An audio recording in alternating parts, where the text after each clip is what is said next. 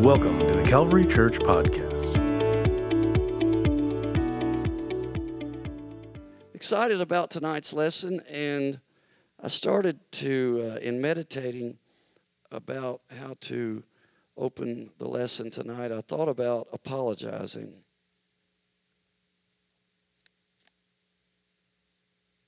And this is why.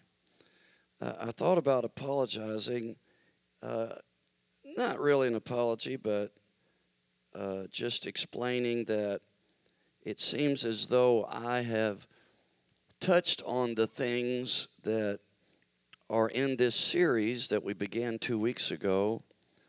Uh, or, or, no, it was last Wednesday night, wasn't it?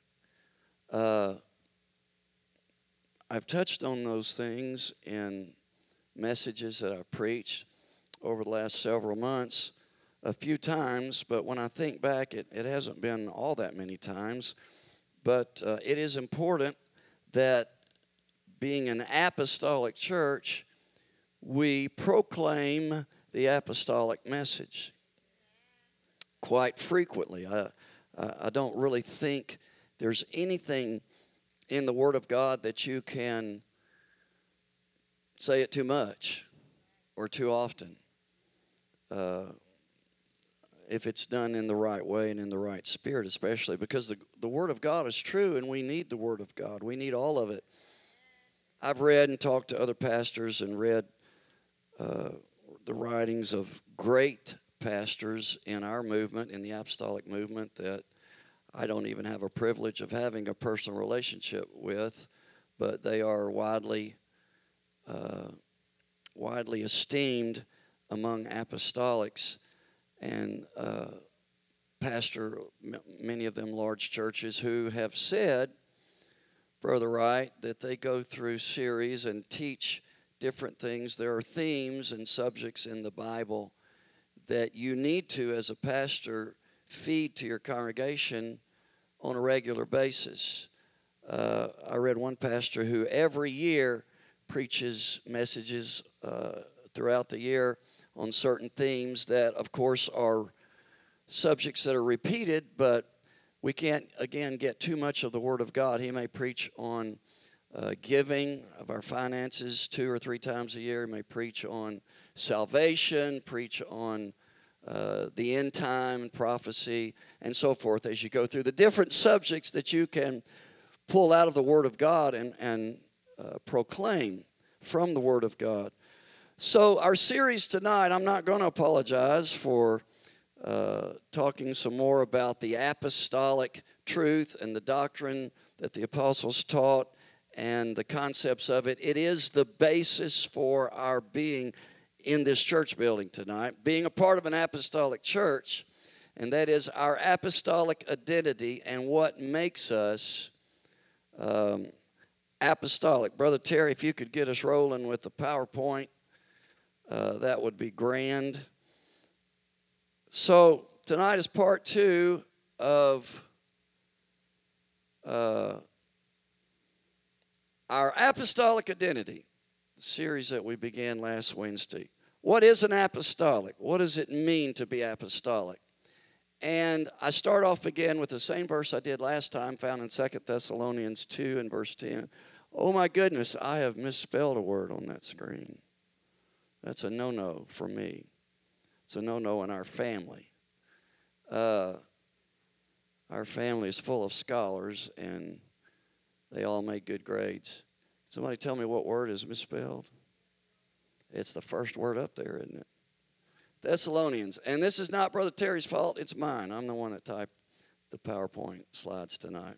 But let's read what the Apostle Paul said. He said, With all deceivableness of unrighteousness in them that perish, and we're kind of uh, setting ourselves down in the middle of a sentence here. Uh, but those that are lost, that's what he means by those that perish, are lost because they received not the love of the truth that they might be saved. You've got to love the truth. Paul talks in his writings, in his letters, about those who once obeyed the truth and walked in the truth and do no more, uh, do so no more. And the reason for that, most likely, not every time, but a lot of the times why someone leaves the truth is because of this right here that Paul says they didn't have a love for it. I have a message that I've preached a couple of times in the last 29 years on loving the truth, and uh, that's very, very important. How many times only God can count. My heart has been broken over the last 29 years over someone who left, not this church, but left the truth because they didn't love it. Uh, I told you this last week that uh, there are more than 18 million apostolics worldwide, and that is a an old statistic. There are, there are several million more than that now. I couldn't find uh, an up to date statistic. Actually, nobody but God really knows. Because many, there are millions of apostolics who worship God and serve God as an apostolic, Pentecostal, in countries where they're not free to let that be known. And because of that, we can't really count them. But I did read today, in preparation for this lesson, that uh, in Asia, particularly in the country of China, at last count, and again, this is a statistic that's several years old, there were at least 3.3 million apostolics in one organization alone. I think it was called the Church of Jesus or the True Church of Jesus. Apostolic, Pentecostal, they believe it just like we do, Acts 2.38. Behind the Iron Curtain in just the nation of China.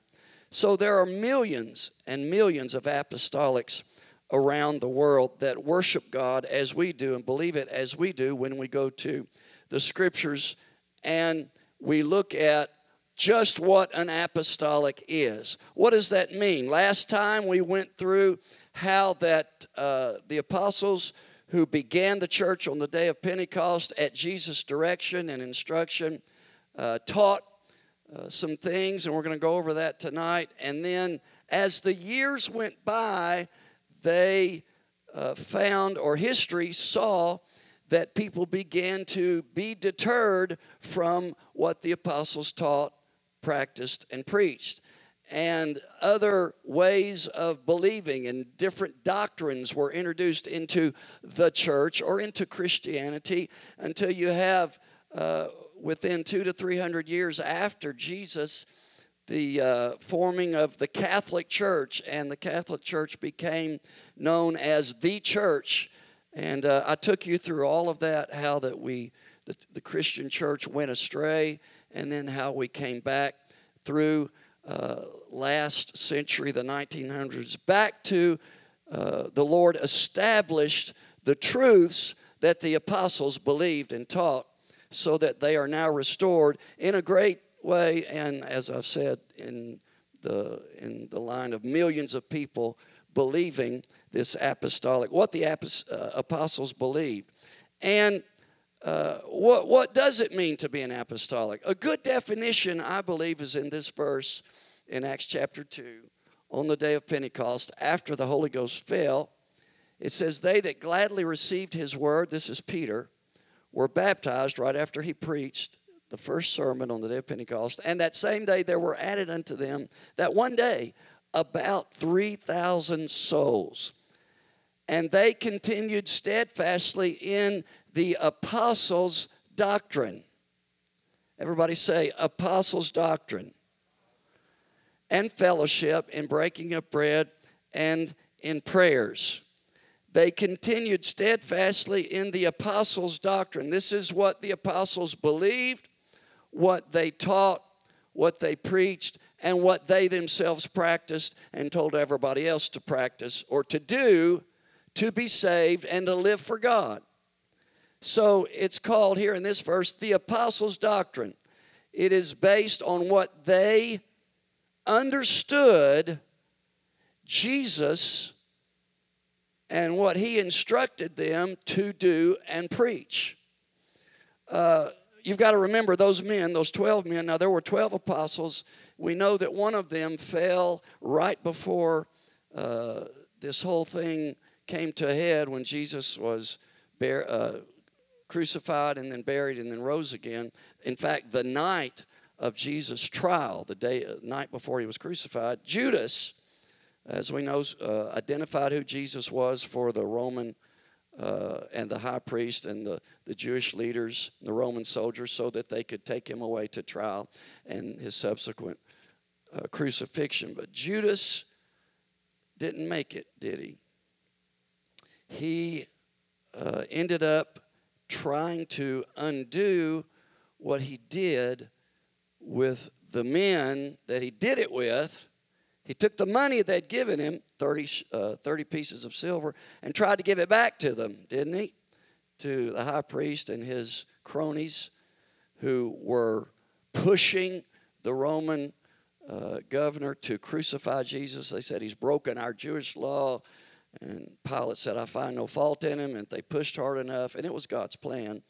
So they finally convinced uh, Pontius Pilate to order Jesus' crucifixion.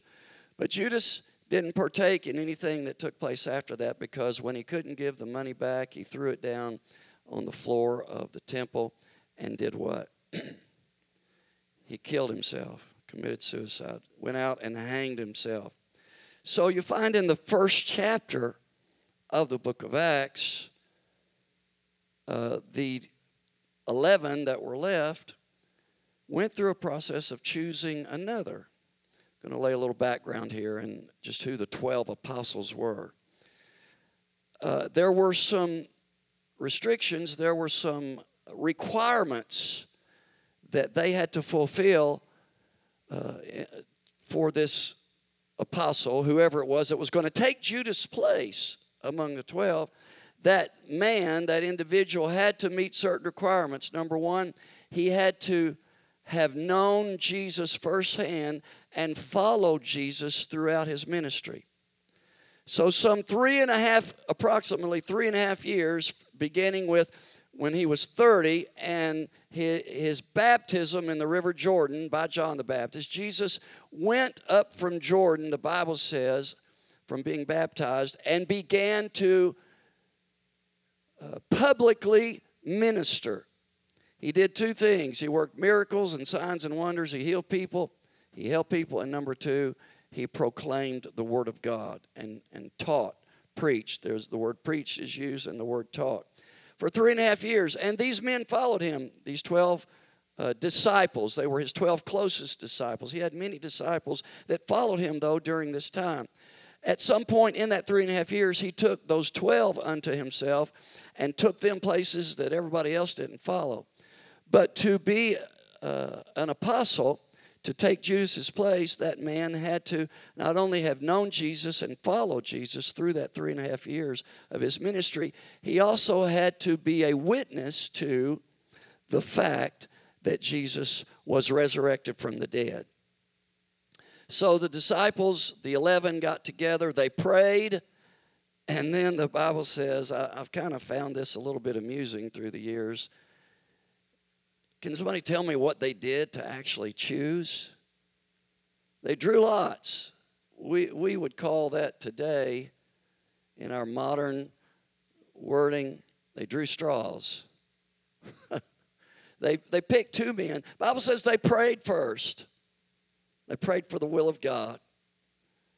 Now, remember, this was before the outpouring of the Holy Ghost, so they didn't have the Holy Ghost to help them with one of the gifts of the Spirit, the, the gift of knowledge. So they're having to do this the old fashioned way, but they prayed and they had confidence enough in God that He was going to show them the right one. And they choose two. They chose two men. I forgot who uh, the other one was, but uh, Matthias was the one that got. I don't know if it was the longer straw or the shorter straw, but he was the one that they chose to take his place. Now, when I was in Bible college, I had to write a whole paper, a research paper on this subject or this question. Who was the 12th apostle? Was it Matthias or was it another gentleman in the New Testament who proclaimed himself to be an apostle? Anybody tell me who that was? He wrote half the books of the New Testament. The Apostle Paul. We call him the Apostle Paul. He said he was an apostle. And he went to great pains in two or three places in his letters that he wrote that are in the New Testament to make the argument that he was an apostle. So either he was the 12th apostle or I don't know, maybe there were 13. Uh, all I know is this I don't remember what I wrote in the paper and what the other ladies and gentlemen in the class wrote, but, but I do know this the book of Revelation says there's 12 gates in heaven and 12 foundations wherein are written the names of the 12 apostles. So when we get to heaven, that's when that instructor who gave my class that research assignment, he's going to find out which one is the 12th apostle. Because there's not 13 gates, there's not 13 foundations, there's only 12. So I'm kind of curious to see if it's Matthias or Paul. I would kind of, my opinion would be I would lean toward Paul, but we'll find out. Uh, so these 12 men, they followed Jesus for three and a half years. Now think about this. He spent three and a half years not just teaching publicly to the masses, to crowds of thousands, but he spent a lot of time with these men alone and in private. You read through the four Gospels and you get the impression that it was very rarely, it was very rare that these 12 men ever left his side during that three and a half years. Uh, now, I'm sure some of them did at times to go back home and see about their families. A lot of them had wives and children. But Jesus spent three and a half years pouring into these men what they were supposed to do after he was gone. He was leaving it in their hands, in the hands, yes, of frail humanity, imperfect human beings, to start and carry on his church. Now we know that he's the founder of it, but he told them to go and preach the message that would cause people to be added to the church, to believe and obey the gospel, and be added to the family of God. So here's the thing they left the upper room. Well, they started in the upper room, and Peter preached that day. And then they went out from the upper room after the outpouring of the Holy Ghost, and they preached the gospel. They told people how to be saved how to be brought into the family of God, into the kingdom of God.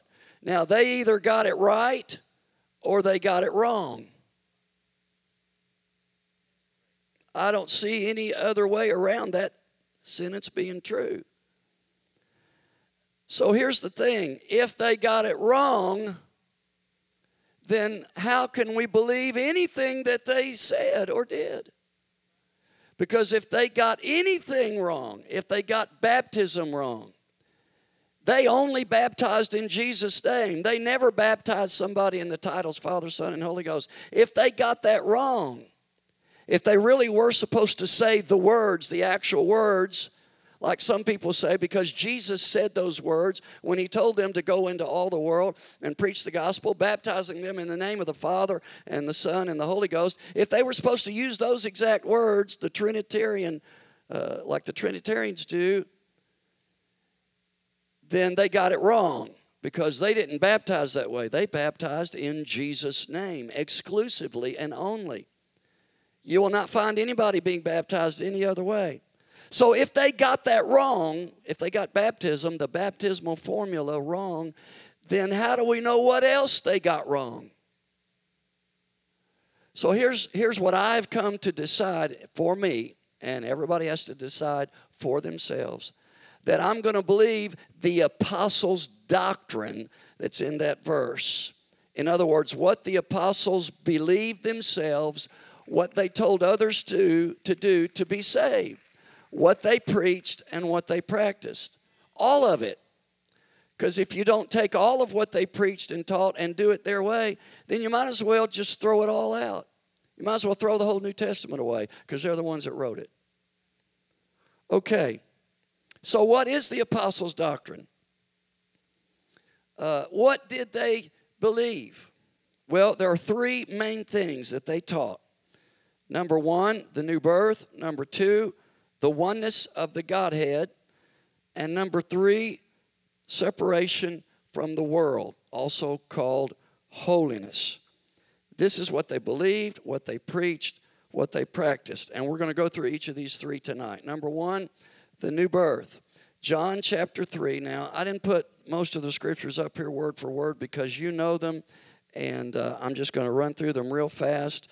But uh, John chapter 3 uh, and verse 1 through 8, in fact, I'm not even going to read that. This is the account of when Jesus at night had a visitor by the name of Nicodemus, who was a Pharisee.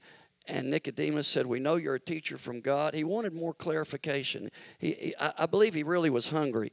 History says that Nicodemus became a Christian, born again. He obeyed Acts 2:38 at some point after the day of Pentecost. I really believe his heart was sincere when he came to Jesus that night. And Jesus told him, You must be born again of the water and of the Spirit to enter the kingdom of God. That sounds to me like a formula for being saved. Wouldn't you equate the sentence to enter the kingdom of God with how to be saved? I don't think the two can be separated. And he said, You must be born again of the water, that's baptism, and you must be born again spiritually uh, of the Spirit, that's Holy Ghost infilling. So, this is a foundational scripture. If you're trying to teach someone, give them an introduction to what it means to be apostolic and what apostolics believe, you can uh, use this as one of the foundational scriptures to do that. So, how does the new birth happen? It happens by obeying the gospel of Jesus Christ. They went and preached the gospel. The word gospel literally means the good news. The Greek word literally means the good news of Jesus Christ, but it has three parts. And all of Christianity agrees on this, as far as I know. Every denomination there is, everyone I put up on the screen last week, they believe in the death and the burial and the resurrection of Jesus Christ. This is the gospel message by which lives are changed through the power of God. Paul said in Romans 1 and 16, I'm not ashamed of the gospel of Jesus Christ, for it is the power of God unto salvation to everyone that believeth. Paul said in Galatians 1 and 8 that the gospel will not work for you if you take away from it any part or if you add to it. He said, But though we or an angel from heaven preach any other gospel unto you than that which we have preached unto you, let him be what? Accursed. That word in the Greek literally means to be crucified, to be hanged on a tree. So the gospel has three parts the death and the burial and the resurrection. 1 Corinthians 15, verses 1 through 4. Moreover, brethren, Paul said, I declare unto you the gospel which I preached unto you, which you have received, and wherein you stand, by which also ye are saved you're saved by the gospel if you keep in memory what I preached unto you. He says, if you don't, if you don't, then you've believed in vain. For I delivered unto you first of all that which I also received. See, here's how Paul could be an apostle. Immediately after his conversion, after he repented, after he was baptized in Jesus' name and received the Holy Ghost, Ananias laid hands on him and he received the Holy Ghost speaking in tongues. He immediately went away into Arabia for, Bible scholar, tell me how long? Three years. That's right, brother. Three years. And during that time, in his writings, Paul lets us know that he had an encounter with the Lord, that he saw Jesus face to face. He, uh, that's why he could say that he was an apostle, a bona fide, legitimate apostle. He said, I delivered unto you first of all that which I received, how that Christ died, that's the death for our sins, according to the scriptures, and that he was buried, and that he rose again. There you have it, one, two, three, the third day, according to the scriptures, or in other words, according to the Old Testament prophets. They had prophesied that the Lord would do all that. So Jesus died, he was buried, he rose again. And how do we apply that to our life. We die out to sin through repentance. We repent We are buried with him in baptism, and we rise to walk in newness of life when we receive the Holy Ghost. That's why, in the very first church service in church history, after the very first sermon was preached by one of the apostles, after the very first time someone ever asked, What shall we do? At the very first altar call given in the church age, Peter said to obey the gospel by doing three things. And you all know what he said in Acts 2 and 38. Let's see if we can, if there's any one verse in the Bible you ought to memorize, even if you're not a memorizer you ought to do whatever you have to do to memorize Acts 2:38. Let's say it together out loud, shall we? Then Peter said unto them, Repent and be baptized, every one of you, for the remission of sins, and ye shall receive the gift of the Holy Ghost. Did I leave something out? What was it? Be baptized how? In the name of Jesus Christ for the remission or forgiveness. And the word you is not in there, but it's implied for the remission of sins. And you shall receive the gift of the Holy Ghost. So, obeying the gospel is repentance, baptism, and in water in Jesus' name, and receiving the Holy Ghost. Let's read what it said about Jesus in Luke 24. And I mentioned this a while ago when Jesus spent time with the apostles. Remember that, three and a half years. Then opened he their understanding that they might understand the scriptures and said unto them, Thus it is written, and thus it behooved Christ to suffer, to rise from the dead the third day, and that repentance there's repentance. And remission of sins. He doesn't mention baptism here, but he apparently told them other times that that's how it happens. Should be preached in his name among all nations, beginning at Jerusalem. And you are witnesses of these things. And behold, I send, here's number three, the promise of my Father upon you. And he told them to tarry in the city of Jerusalem until that came to pass. Jesus said, I'll be crucified, I'll be buried, and then I'll rise again. And so, because of that, we repent and we are buried with Him in baptism, and then we rise again spiritually in the Holy Ghost. So, the very last thing that Jesus did on earth, we find here with His disciples, was emphasize to them how to obey the gospel.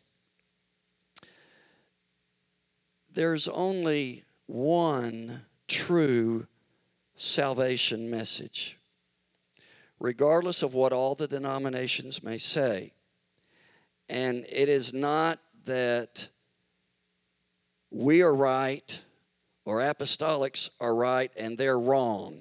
That's not it. Here's if someone says that to you, well, you think you all are right and you're the only ones going to heaven.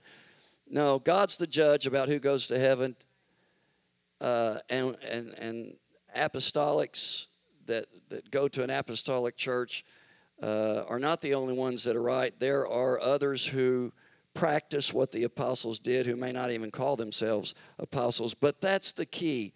You, the apostles' doctrine and what they preached and what they did.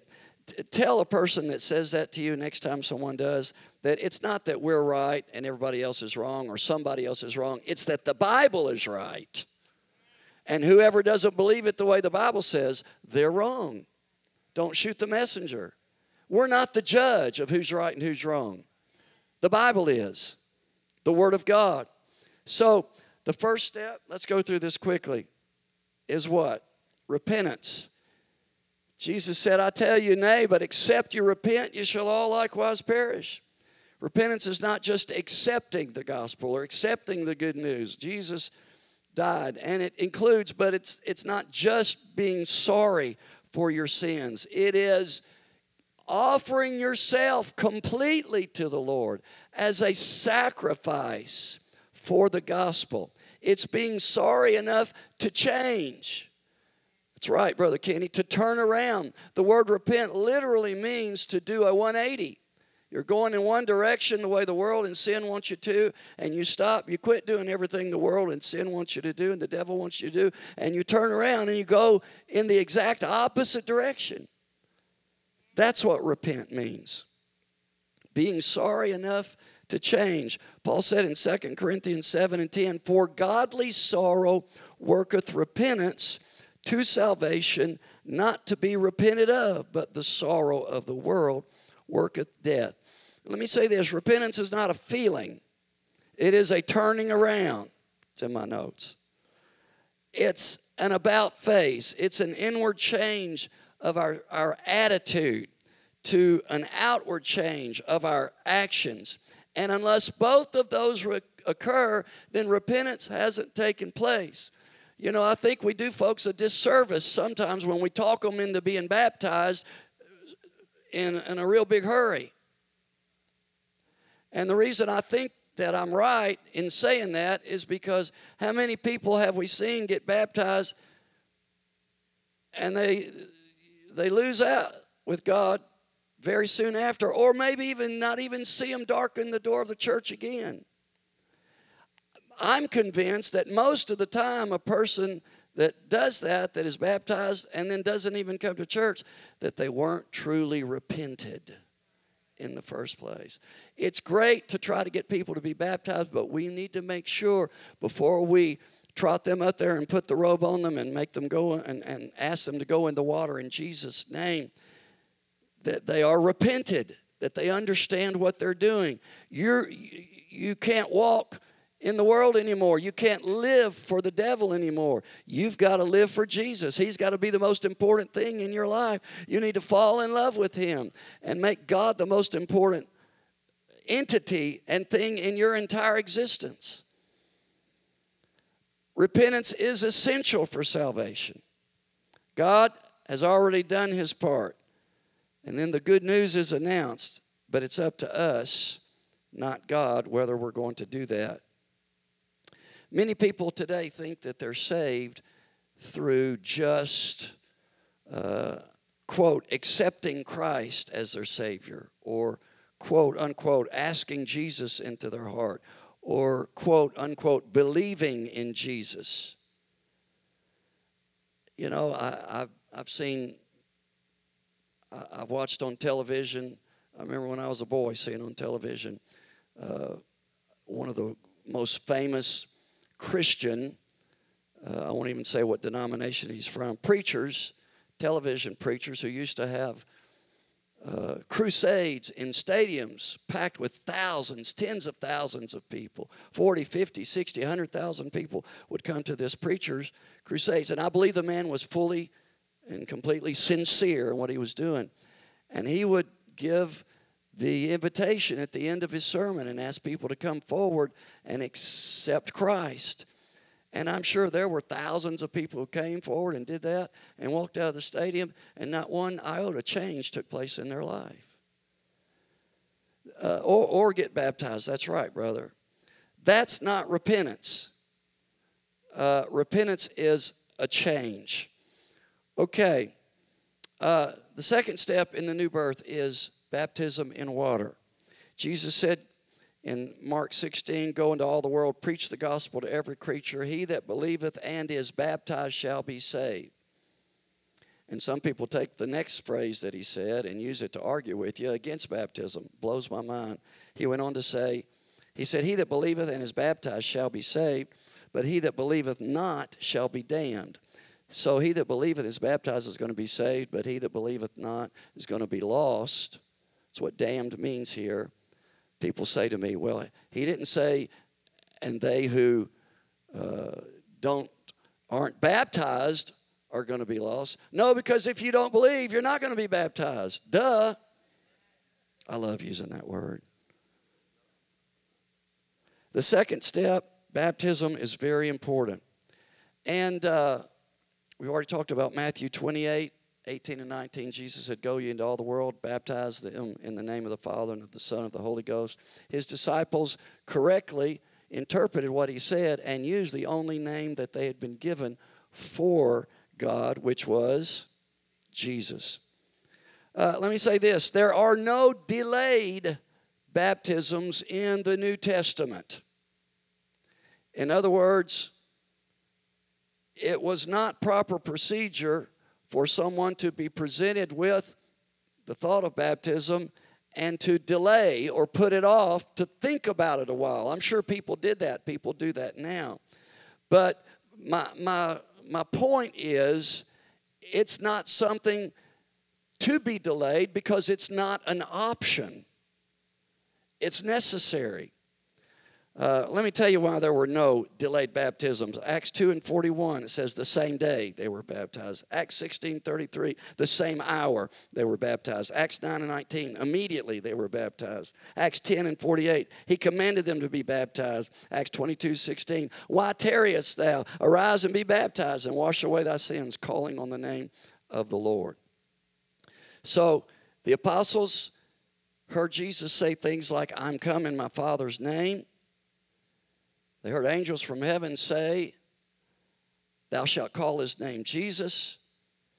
And they heard Jesus say, The Holy Ghost, whom the Father shall send in my name.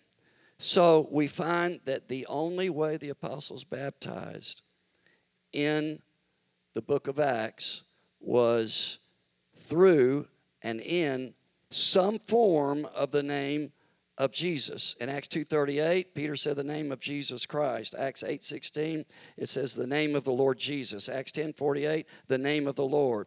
The disciples of John in Acts 19, it says the name of the Lord Jesus. I've just read to you the only four scriptures where somebody is baptized.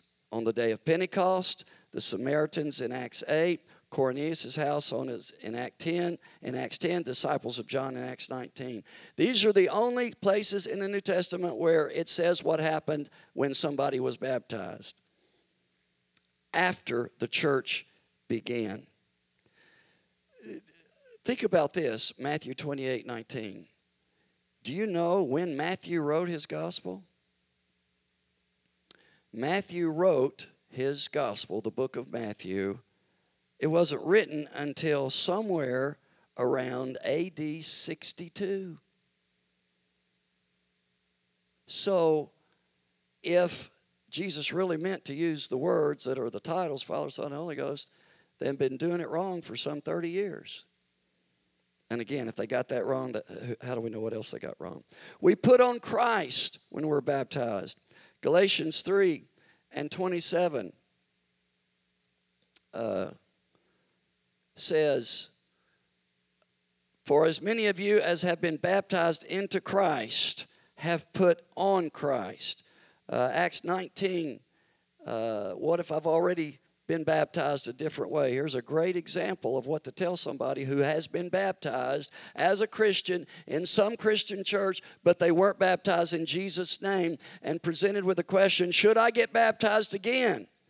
If it wasn't in Jesus' name, well, we have biblical proof that the answer is yes. That's what the Apostle Paul told these disciples of John in Acts chapter 19 when he found out they hadn't been baptized in Jesus' name. He commanded them to be baptized in the name of Jesus. We are buried with the Lord in baptism. Romans 6, verse 3 Know ye not that so many of us, as were baptized into Jesus Christ, were baptized into his death?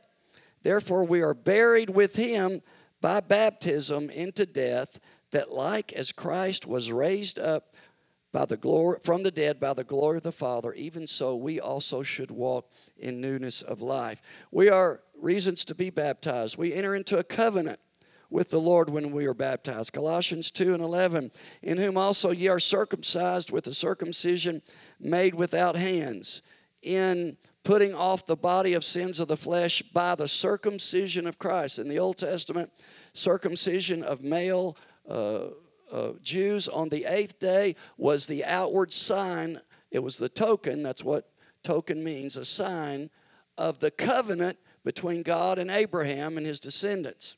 That physical act was a, a, a, a, a completely legal and necessary event for God to recognize his covenant with them. Moses was on his way to being put to death by God. Here, Moses, I don't know what God thought he was going to do. I guess he had another plan, plan B in mind. Plan A was for Moses to lead, be the leader, the go between between God and the Jews, to lead God's people out of Egypt all the way to Canaan, through the wilderness into Canaan. God's plan A was Moses to be the one to do it.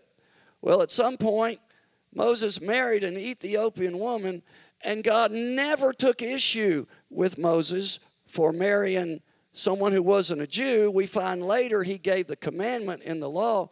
He gave the commandment to his people don't marry outside of the Jewish race.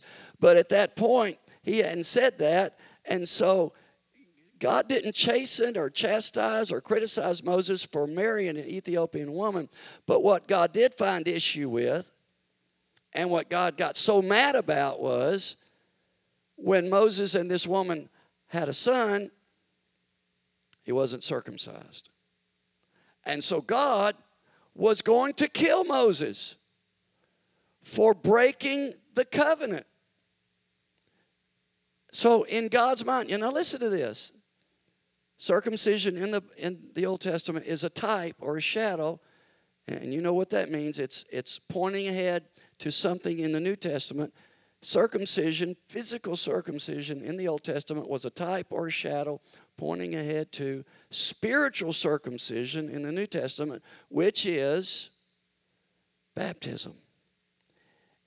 Baptism is the token by which God recognizes we have accepted His covenant. And we've entered into this covenant with Him.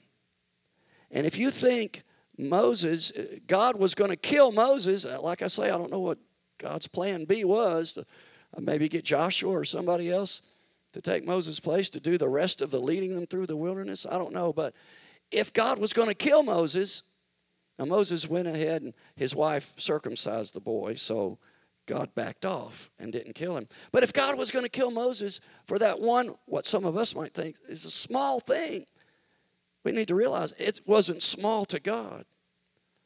Then how do we think we're going to escape in the New Testament by not obeying God's command and doing what God wants, which is a part of our confirming our covenant with God and proving that we are entering into our covenant with God by doing the spiritual circumcision, which Paul says in this scripture is baptism. Colossians 2 and 11. Ye are circumcised with the circumcision made without hands, in putting off the body of the sins of the flesh by the circumcision of Christ, colon, and we know that whatever's on the left side of a colon is going to be explained or uh, defined on the right. He says, What is the circumcision of Christ? The next words out of Paul's mouth are, Buried with him in baptism, wherein also ye are risen with him through the faith of the operation of God.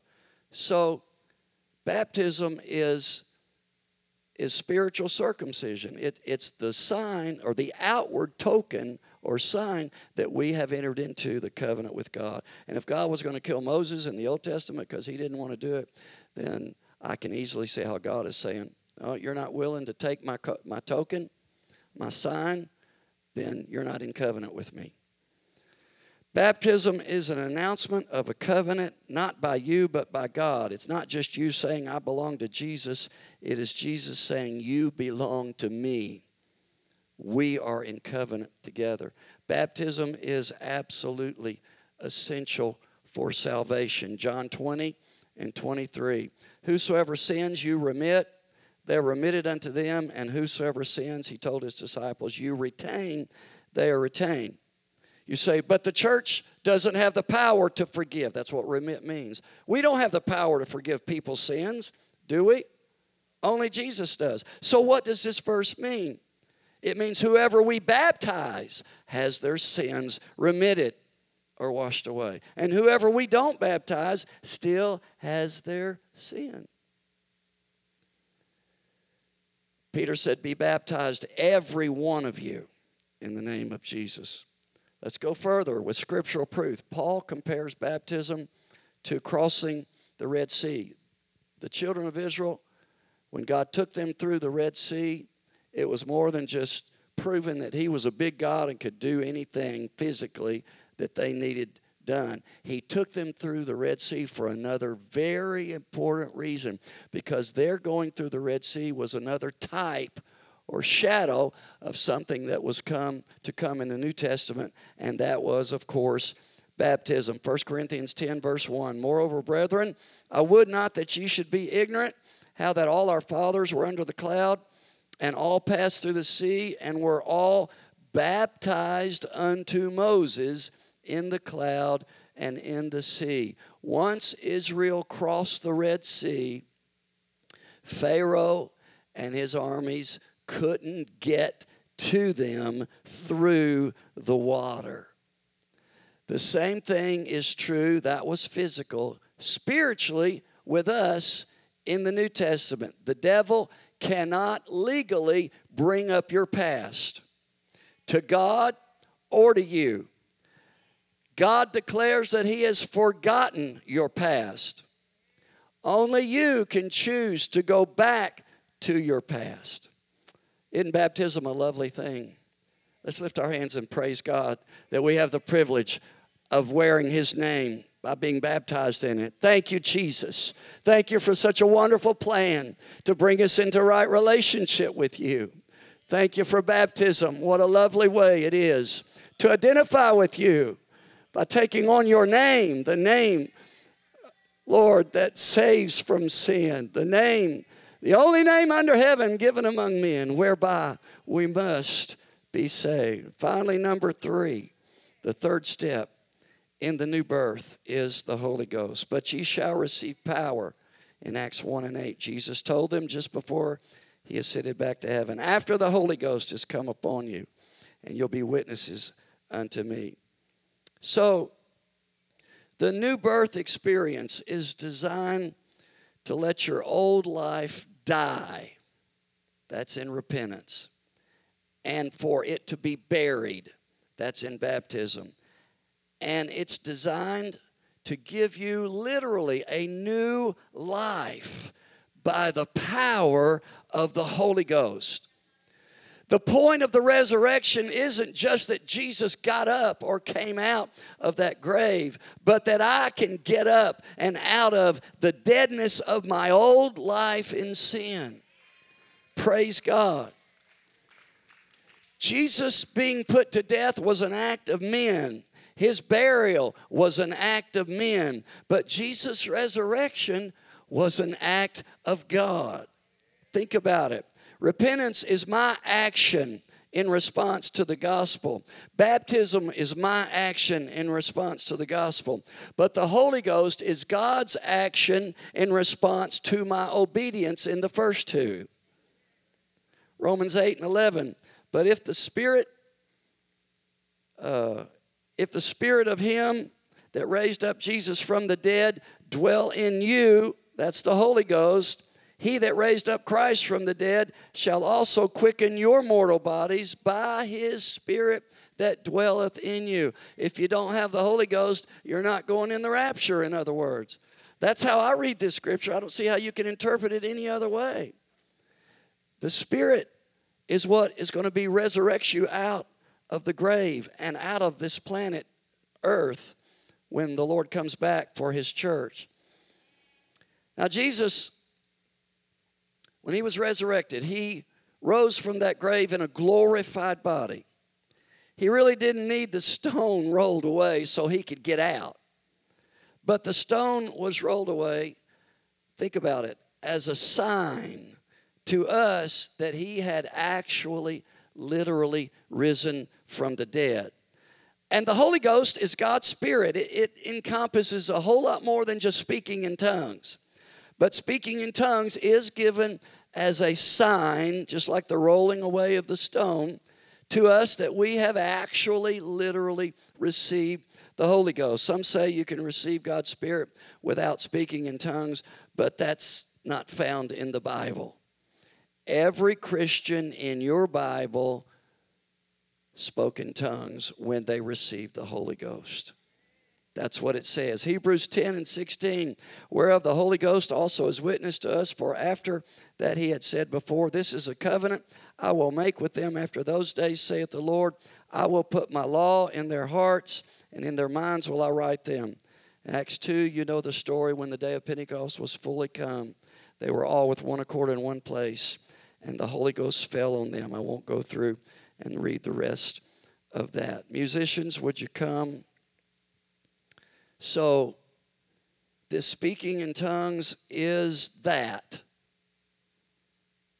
Peter stood up and he said, This is that which was prophesied by the prophet Joel, that in the last days I will pour out of my spirit upon all flesh. And here's all the listings of every instance in the New Testament where somebody received the Holy Ghost.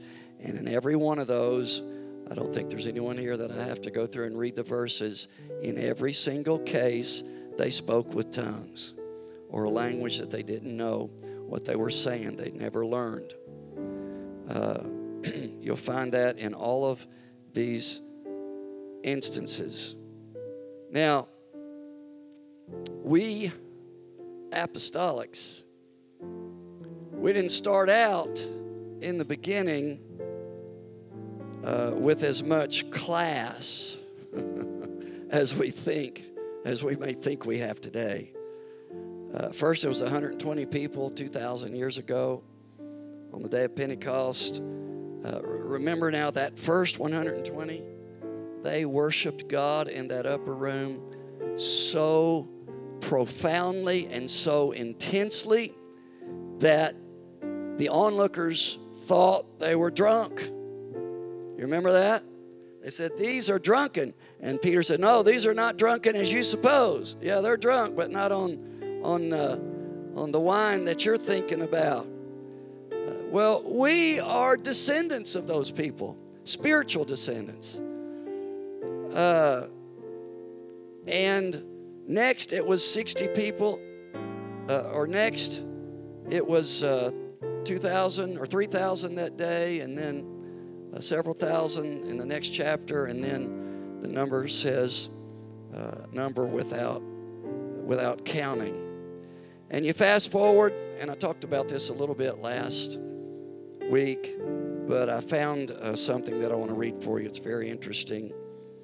It was about 60 people that began in a little old, decrepit building at 312 Azusa Street in the industrial part of Los Angeles in the year of 1906 when the latter rain began to really pick up. The Old Testament prophesied of the former rain, that's the rain at, at uh, that comes at the beginning of harvest, the harvest period in the natural, and it happened spiritually in the book of Acts. And then the latter rain. The Lord promised there would be a great revival. This is why you hear preachers say there's going to be a great revival in this end time just before the rapture. They're getting that from the Bible where it says the latter rain that the Lord talks about. That latter rain began in full force uh, in 1906 when the revival that they had there on Azusa Street ran nonstop in day and night prayer meetings for over three years. By mid May of 1906, anywhere from 300 to 1,500 people would attempt to fit into the building on any given day. People from a diversity of backgrounds came together to worship men, women, children, black, white, Hispanic, Asian, rich, poor, illiterate, educated, uneducated. People of all ages flocked to Los Angeles with both skepticism. Oh, yeah, there were critics there, just like there were on the day of Pentecost. But there also came many thousands with a desire for God and a hunger for God. The worship at 312 Azusa Street was frequent and spontaneous, with services going almost around the clock. The Los Angeles Times and other newspapers were not kind in their description. At least this one reporter wasn't. Let me, let me read for you his account of Azusa Street. Meetings are held in a tumble down shack on Azusa Street, and the devotees of the weird doctrine practice the most fanatical rites, preach the wildest theories, and work themselves into a state of mad excitement in their particular zeal. The night is made hideous in the neighborhood by the howlings of worshipers who spend hours swaying forth and back in a nerve wracking attitude of prayer and supplication. They claim to have the quote gift of tongues unquote and be able to understand the babble There is a disgraceful intermingling of the races. This is what he wrote. They cry and make howling noises all day and into the night. They run, jump, shake all over, shout to the top of their voice, spin around in circles, fall out on the sawdust blanketed floor, jerking, kicking, and rolling all over it. How many of you have been in a church service where we had there were holy rollers? It's been years since I've seen that. I used to do it when I was a young man, Brother Fred. My my best friend and I, Brother Ron Cox, he pastors an apostolic church in Indiana today. We went to Bible college together, best friends growing up in the church together. Many a Monday would find he and I going over to that little church building at 929 East Range Road where only 50 or 60 or 70 people attended. We had to go over there with uh, a bucket and some water and some, some kind of cleaner and a cloth to wash our black heel marks off of the tile floor where we had been holy rolling in the service on Sunday night the night before. Uh, and, and kicking the marks into the tile. Some of them pass out and do not move for hours as though they were dead. These people appear to be mad, mentally deranged, or under a spell. They claim to be filled with the Spirit. They have a one eyed, illiterate Negro as their preacher who stays on his knees much of the time with his head hidden between the wooden milk crates.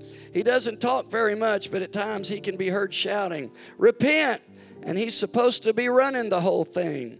And they repeatedly sing the same song The Comforter has come.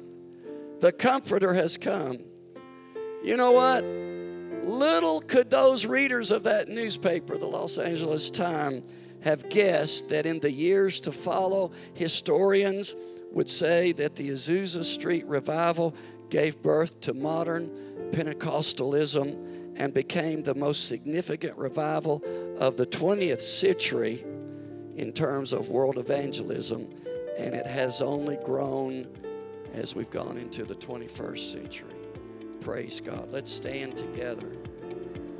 I don't know about you, but I don't know the words of the song. There was a song somebody wrote, I'm glad I'm one of them, but I do know the words of this song. Thank you for listening to the Calvary Church podcast. Calvary Church is located at 406 North 44th Street in Mount Vernon, Illinois. Service times are Sunday school at 1 p.m. every Sunday, except the last Sunday of each month, and worship service at 2 p.m. Also, we have an all-church service at 6:30 p.m. on Wednesday. Calvary Church is affiliated with the United Pentecostal Church International. Thank you and have a blessed day.